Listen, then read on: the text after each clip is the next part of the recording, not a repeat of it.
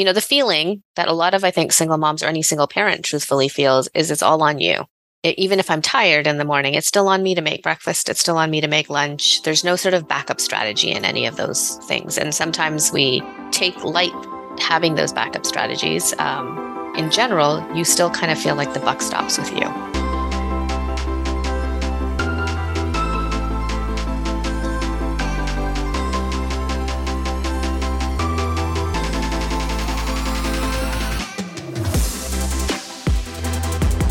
I'm Jeff Stormer, and you're listening to Sustainability at Work, a podcast about real stories of charitable action, community, and giving back. In this episode, we're spotlighting single moms, unpacking the challenges that they face, and meeting a nonprofit that seeks to empower them to pursue their educational goals.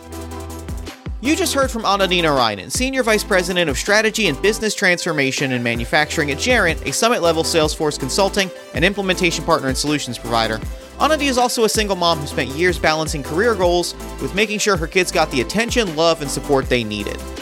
Let's hear some more from Anandi as she breaks down a day in the life of a working single mom.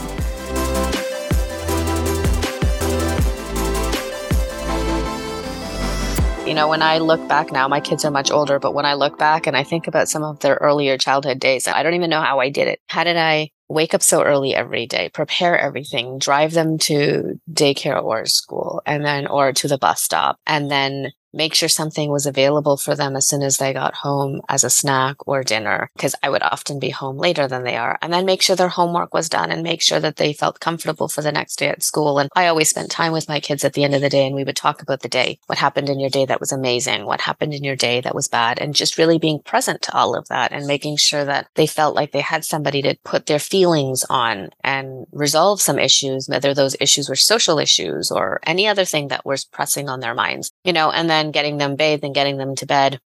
And then often at that point, I would actually start work again because I would tell my employer, I at, at about five or five thirty, I I have to shut down. I can't do anything, but I can pick up again at nine o'clock, right?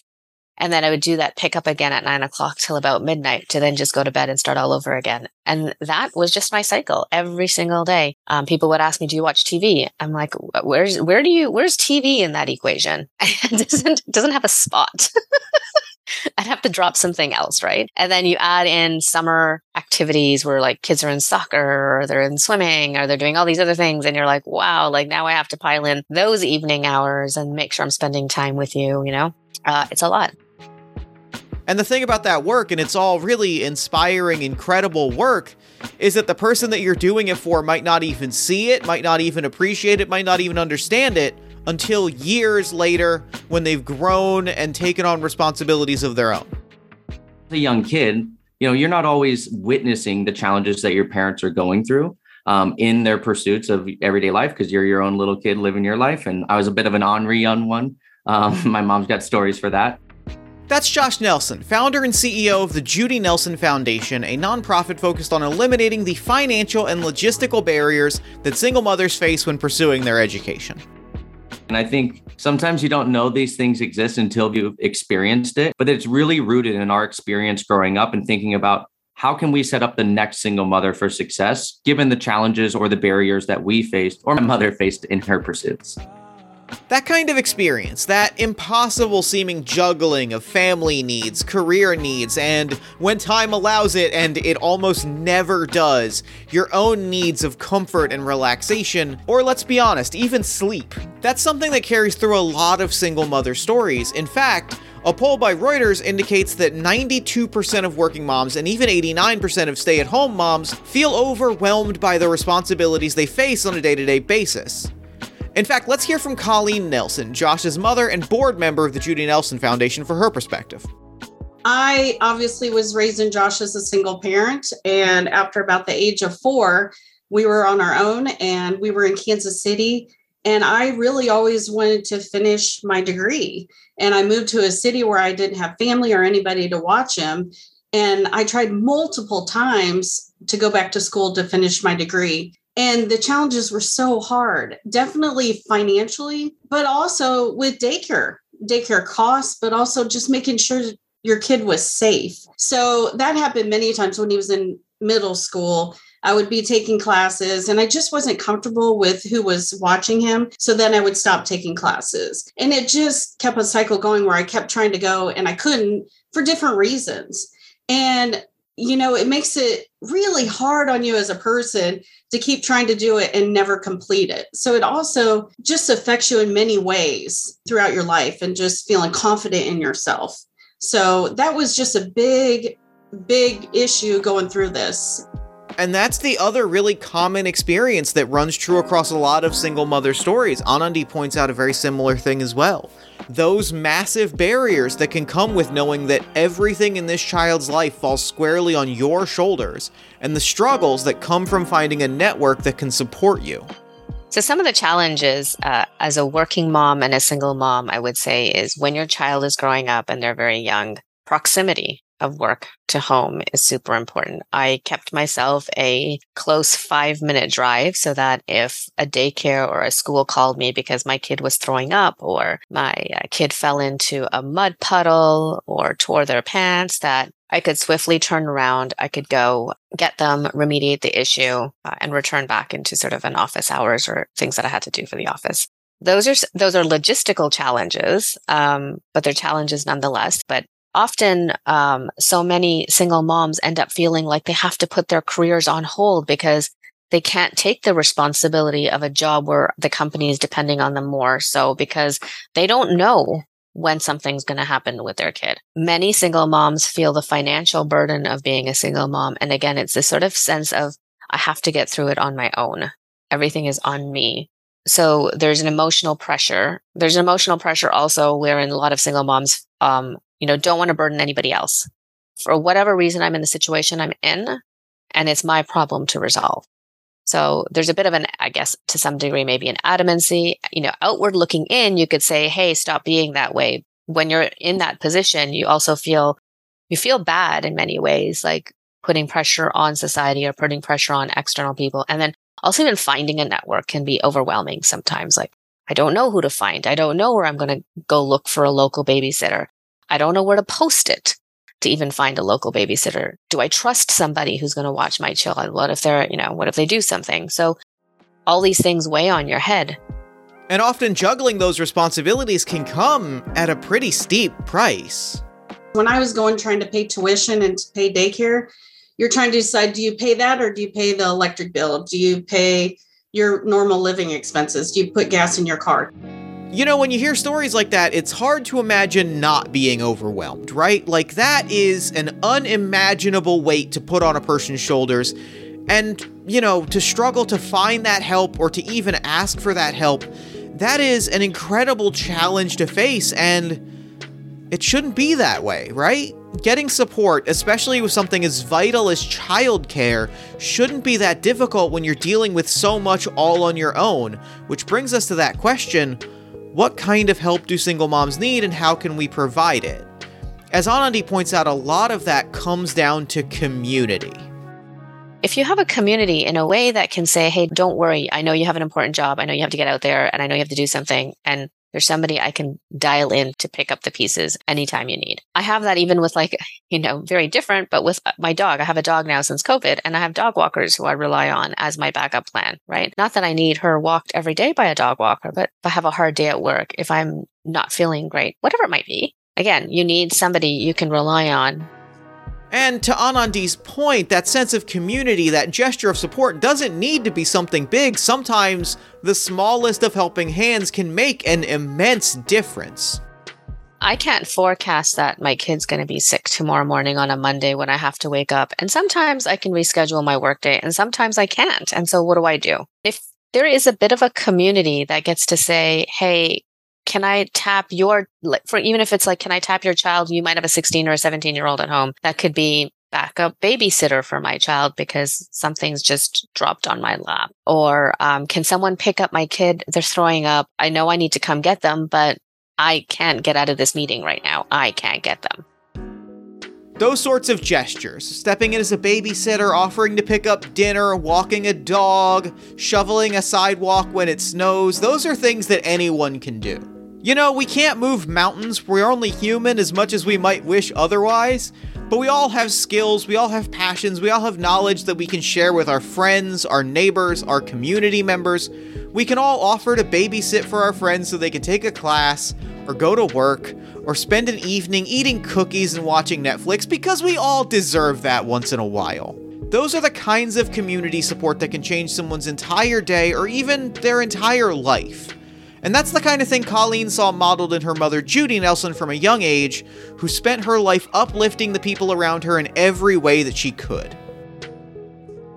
I will tell you from a young age, she was all about community. We were, there were four of us kids. I was the youngest of four. We were always taught to help our neighbors. We had elderly people in the neighborhood. We were raking their leaves. We were shoveling their walk. We made sure they had food. If anybody was sick, we would go check on them. And not even the elderly people, even other people in the neighborhood that she knew. She was always out in the community meeting neighbors or meeting other people in our neighborhood and just in our community and in general.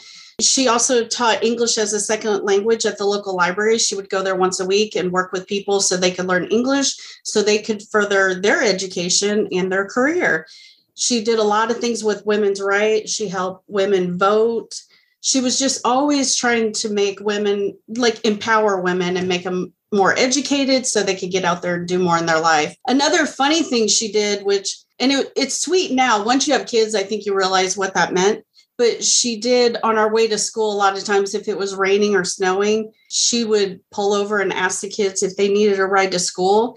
And we didn't necessarily know those kids. So, you know, as a child, you're so embarrassed by that but now that you realize you're a mom, you realize what that meant, what she was trying to do. She was just trying to help them get to school and make sure they were getting educated too. And you look back on that and you realize how important that was. So she was a good person, always out in the community and just really believing in everybody.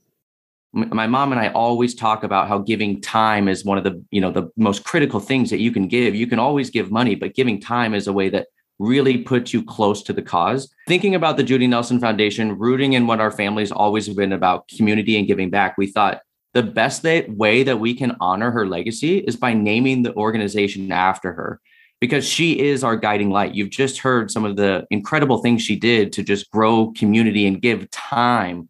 And so by naming the organization after her, we always get the question, who is Judy? And that grounds us in our mission, vision, and values and brings us back to our why, which is honoring the legacy of my grandmother, my mother's mother, and all she did to build community. And we're hoping to do the same in the same light that she did with her time.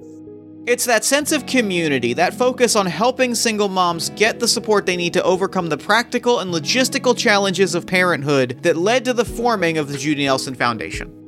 The Judy Nelson Foundation is really based in our mission. And our mission is to provide single mothers the opportunity to further their education without financial or practical barriers. And how we go about doing that is by partnering with local colleges and trade schools. We offer grants that pay for tuition, but also, uh, you know, the practical barriers you don't always think about when single mothers are pursuing their education, which is childcare costs and other resources necessary for them to go after that education. And so, as part of this organization, we've taken a step back and look at more holistically how do we enable a single mother to achieve her educational pursuits outside of just the cost of tuition or the cost of books, but where are children going to be during this time? Have we accounted for after school programs? It's the foundation of let's make sure we're looking holistically on how we enable single mothers to go after their educational pursuits and how can we be an enabler and how do we break down those financial and practical barriers. Those barriers to education are a serious concern. A 2015 survey by the Institute for Women's Policy Research indicates that only 31% of single mothers over 25 years old held a bachelor's degree or higher. And when you factor in the unseen costs of education, especially when childcare enters the equation, it's easy to understand what a massive hurdle those educational goals can be for single mothers. And it's those exact sort of hurdles that the Judy Nelson Foundation is looking to eliminate through targeted grants aimed at helping to alleviate not just the burdens associated with tuition, books, and so on, but other more specific concerns that can keep women from achieving their educational dream. Look, a single mother's going to have enough challenges in her life raising her kids. We need to be able to remove those practical or, or unforeseen barriers by partnering with local schools and trade schools, we're able to support single mothers, set up these grants that not only just go for tuition, but the unforeseen costs or, or the challenges that they'll face. So is it books? Is it access to a laptop? Is it access to the internet? Is it childcare costs? It's an incredible goal, one that takes real, meaningful steps towards eliminating barriers for single mothers pursuing their education. But there is a pretty sizable challenge that comes with building an organization such as this. How do you actually do it? And how do you do it fairly at that?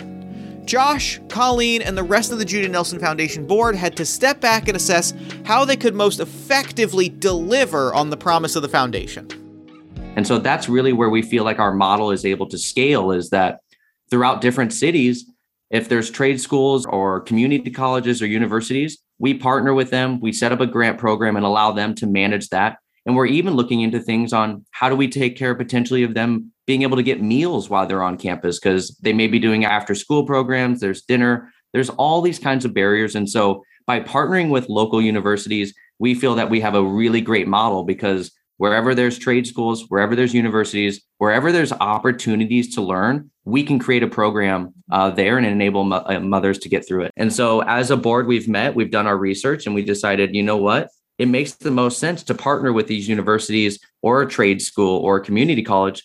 One, because they're they're everywhere, right? There are, you know, there are most cities within a drivable distance. You're going to have some type of educational institution, and by us being able to partner with them, they have access to all the things that can break down the barriers. And by partnering with these trade schools, they were able to build an immediate, tangible sense of community, one that spurs institutions to action, and the results, well, I'll let Josh have this one. Along this journey, our proudest moment has to be our first grant is officially live with Kansas City, Kansas Community College. I think for all of us on the board, when you pull up the website, you see the Judy Nelson Foundation there as an applicable grant that people can apply to. That really became the moment when all of the fruits of our labor became real. Our recipient actually is going to be identified soon. So, anyone who's interested, you'll soon be able to follow along her journey. We're going to be announcing that person. We'll do all of that on our social media accounts. So, uh, feel free to jump on there and follow, and you'll get to follow along as our first single mother goes through the program. And I have to take a quick moment to say the Judy Nelson Foundation would not be where it is without the support of Gerent and everything you guys have done to support us and enable us to set up our first grant. Um, you know, from ideas on how we can expand the organization to just being there to support us along the way, we have to call out like the amazing support that we've gotten from you guys. And you've enabled us to sponsor our first single mother. So I think I can speak pretty confidently for the entire board that we are so appreciative and grateful for the time and energy you guys have put in in helping kickstart um, what we believe is a truly great cause. Seeing the foundation's mission come to fruition is a pretty amazing thing. And as Anandi points out, it's something that really exemplifies the ways that sense of community can have a real impact on the lives of single mothers.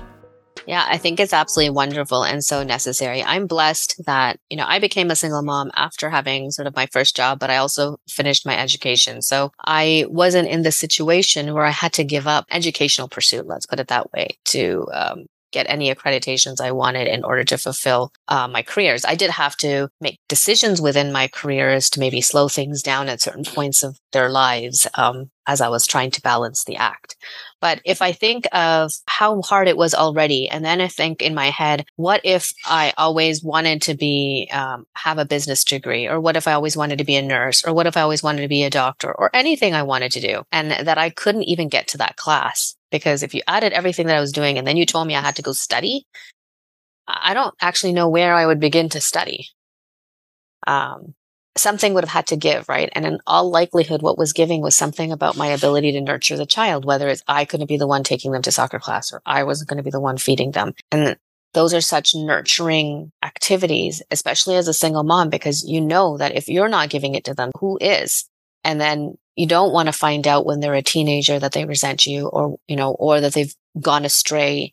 And then you'll just feel guilty for the rest of your life for not having spent those cycles with them. What the Judy Nelson Foundation is trying to do in terms of creating the space, making it okay and helping these women actually get an education and fulfill those things so that they don't have to feel forever behind. It's not 50 when I'm starting my career or 60 when I'm starting my career, but I can actually try to keep up and catch up And at the same time, my child isn't what I am putting aside in order to win the game because that would be the worst thing to do. The Foundation's goals and what they've achieved to date illustrate one very simple and very powerful truth. There are ways that all of us can offer a helping hand to the single mothers in our life, whether large or small. After all, we all need help sometimes, and if I can be cliche for just one second, it does take a village to raise a child. No one should have to do this alone. And really, there are so many ways that we can step up and help out the single mothers in our lives. Helping out can be contributing to the Judy Nelson Foundation through volunteer work or through donations. People can help us by donating to our cause. You can find that at the judynelsonfoundation.com or keeping an eye out for volunteer opportunities that we're going to be posting on our social media channels. So we want to create a lot of different opportunities in which people can support us. Fundraising obviously is number one and top priority to us, but we we never want to turn anyone away if that's a barrier. So we want to have volunteer opportunities where people can write letters to a single mother to encourage her along the way. We're thinking of a lot of small ways in which you help improve the percentages or the opportunities for success. So I would say if there's two ways to help our foundation, it's either one, donating or following us on our social accounts so you can keep up to date with the single mothers that we're sponsoring and potential volunteer opportunities um, that are going to be available. And helping out can also just as easily be showing up with a pizza and a bad movie or offering to babysit, cat sit, house sit, clean the house showing generosity, kindness, and support as someone trusted for the single mothers in your life. Help can always even be like simply like, can you, can my lit kid come to your house right after school and I'll come pick them up oh, an hour later? It's not an everyday thing. It's just a, a this week thing. Um, or pick up a couple of snacks for my child and drop it off at my house and I'll pay you later. There's so many little bits and pieces one could use help in all along the way. However you approach it, the end result is the same thing a mother who feels a little less weight on her shoulders and whose goals are a little more in reach, a child with a little extra love and support during the times when they really need it, and a relationship between mother and child that'll last a lifetime. You know, whenever you push through something and you make it out the other end, even if making out the other end is it's a tough week, it's a tough month, whatever it might be, whenever you make it out that other end, even though it was really hard to get there, there is something that a you personally experience for yourself in terms of I never thought I could do that, but wow, I could do that. And then when it's raising another little person and they see whether you tell them the sacrifices you've made for them, there's like that camaraderie or that relationship is that much more tighter just between two humans. It's it's no different than you know if your friend is going through something and you stand by their side all the way through, or your spouse is going through something, or your partner or whomever. You you stand right by their side. That feeling of who you become together after whatever it is that you were going through is better than anything you could have imagined if you just summed it up as individual events.